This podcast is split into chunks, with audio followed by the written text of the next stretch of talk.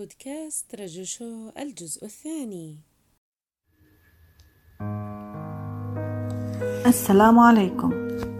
قناة راجو شو تحييكم وتتمنى لكم أوقات سعيدة.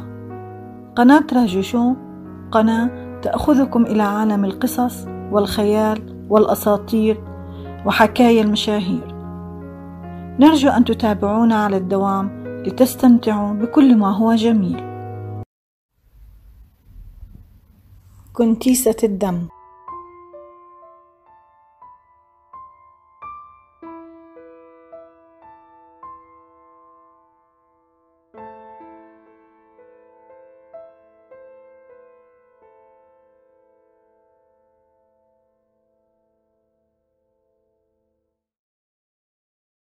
لتنال لقب كنتيسة الدم بجدارة. وهكذا وعلى الفور وبعدما ضربت إليزابيث الخادمة وشقت وجهها وليزيد اقتناعها بأن دم الشابات كفيل بأن يرجع لها جمالها الغابر ويمحي عنها أي تقدم في العمر قامت بإحضار ذات الفتاة التي سال دمها بسبب ضربها لها بالمقص وجرتها من وجرتها من شعرها وقامت بتعليقها من قدميها بسلسلة من الحديد الصلب.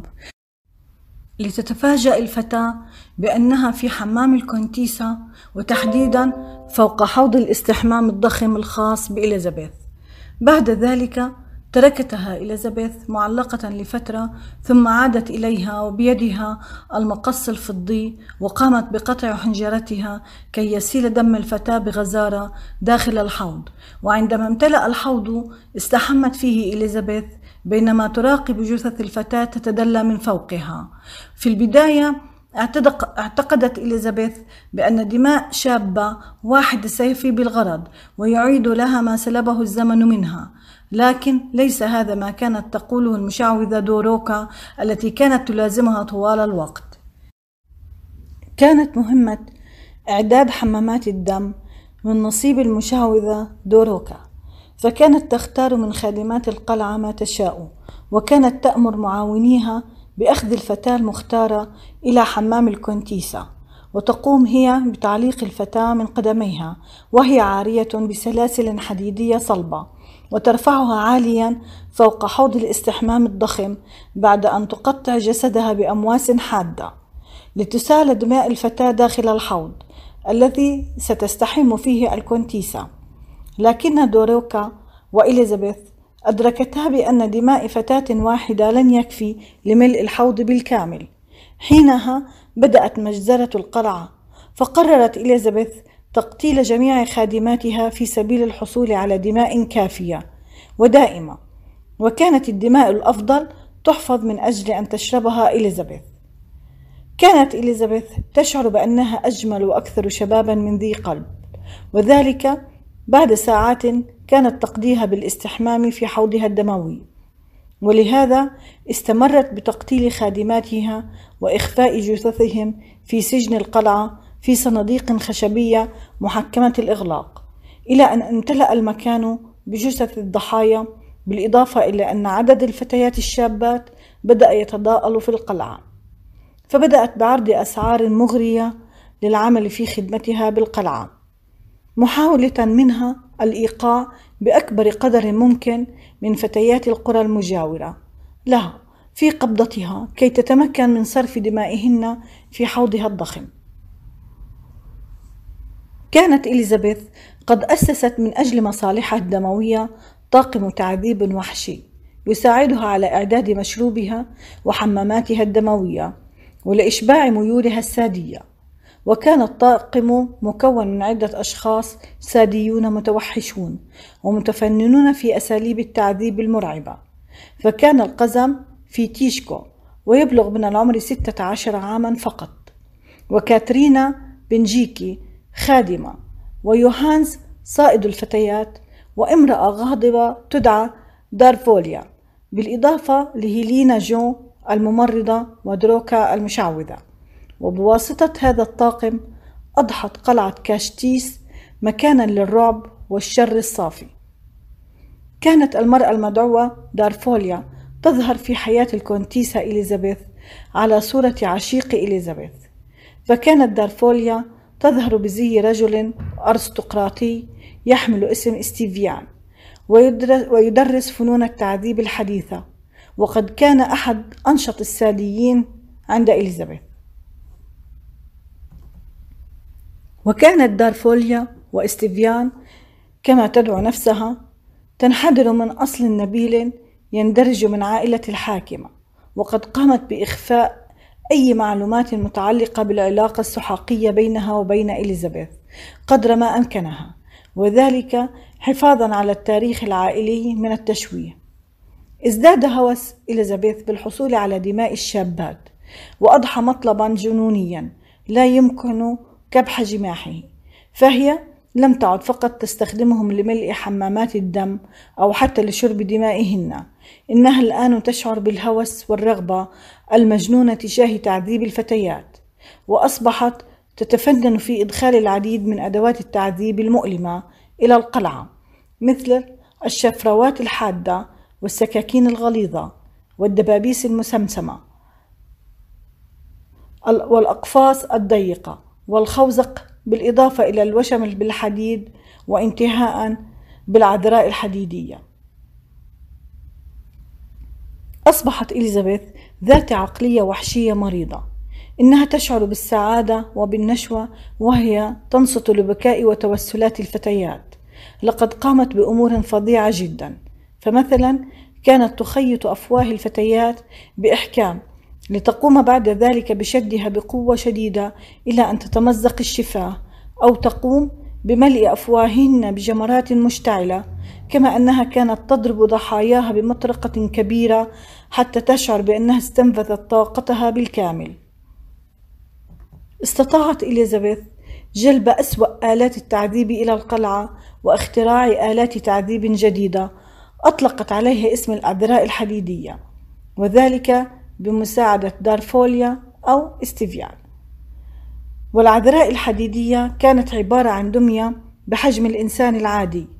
مصنوعة من الحديد الصلب وتحمل شعرا ذهبيا وتضع الكثير من الجواهر ويمكن التحكم بها بطريقة ميكانيكية. فكانت إليزابيث تقدر على تحريك عيون الدمية وأيديها وجعلها تبتسم أيضا. فكانت إليزابيث تأمر خادمها يوهانز صائد الفتيات بأن يجلب إحدى الفتيات لتثبيت الجواهر على العذراء الحديدية بترتيب معين وبينما الفتاة تكون مشغولة بتثبيت الجواهر بالشكل المطلوب منها تتفاجأ الفتاة بتحريك أيدي الدمية وضمها إليها بقوة لتخرج مسامير كبيرة من صدر العذراء الحديدية فتغرس بقوة داخل جسد الفتاة التي تظل تنزف بغزارة إلى أن تموت. ومن خلفها تقف إليزابيث مع حبيبتها إستيفيان وخادمها يوهانز وهم في حالة ضحك هستيري. إحدى الفتيات وضعت في قفص دائري ضيق جدا في وسط غرفة نوم إليزابيث وكان يصعب على الفتاة التحرك في القصفص لعدم اتساعه ولكنه محفوف بمسامير حادة وكبيرة جدا فكانت المسكينة تحاول أن تجلس وسط القفص دون حراك لكي لا تصيبها المسامير الحادة. وبينما الفتاة على حالها هذه يأتي إستيفيان أو درافوليا ويطلق عدة رماح حربية باتجاه القفص في محاولة منه لإبهار حبيبته إليزابيث التي كانت في حالة غير طبيعية. وأما الفتاة المسكينة فكانت تتحرك خوفا من أن تصيبها الرماح لكن بسبب حركتها القوية كانت المسامير المحيطة بها تغرس عمقا داخل جسدها أثناء تفاديها للرماح لتموت بعد عدة محاولات للنجاة. ولم تكتفي الكونتيسة إليزابيث بهذا. بل ابتكرت طريقة جديدة أبشع في فن التعذيب وهي تقشير أجساد الفتيات المنتفخة بعد ضربهن بشكل مبرح. فكانت تأتي بأمواس كبيرة وحادة وتمسك إحدى الفتيات وتبدأ بتقشير جلدها إلى شرائح رقيقة ولا تتوقف هنا فقط بل كانت تجبر الفتاة الحزينة على أكل جلدها المسلوخ. وبعد الحين والآخر تطلب من معاونيها إحراق أجزاء معينة من أجزاء الفتيات. لا تأمرهم بالتوقف عن فعلهم إلا بعد أن تشم رائحة اللحم المحروق ويملأ رئتيها الشيطانية. إنها عقودة جدا تجاه بنات جنسها فقط لأنهم كانوا جميلات وصغيرات السن. كان قلبها يشتعل بنار الكره والغيرة والحقد الأعمى. ولو كان بيدها لقطعت أجسادهن بأسنانها وهذا ما حدث لاحقا. أما الذي كان يضحكها كثيرا فهم جنود القلعة المساكين.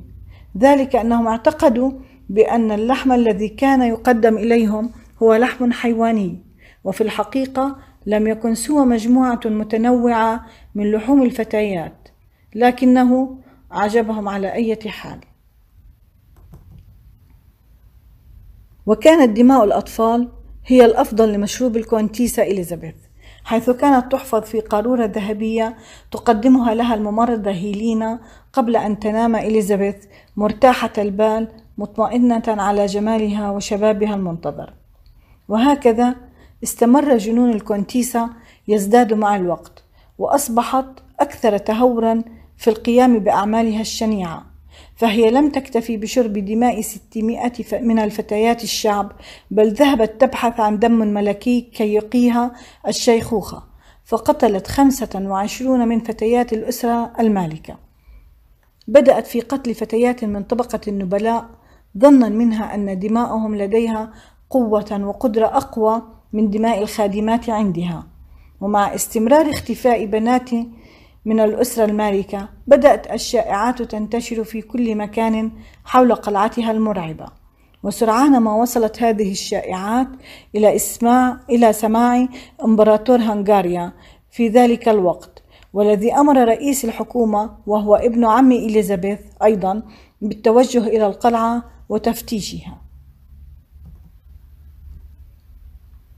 وفي 30 ديسمبر من عام 1610 دخلت مجموعة من الجنود يقودها ابن عم الكونتيسا واقتحموا القلعة ليلا وقد هالهم ما رأوه داخل القلعة وشعروا بالرعب للمناظر البشعة التي رأوها داخل القلعة ففي وسط بهو القلعة كانت هناك فتاة ميتة ولا توجد قطرة دم في جسدها وفتاة أخرى كان جسدها ينزف ولكنها كانت لا تزال على قيد الحياة.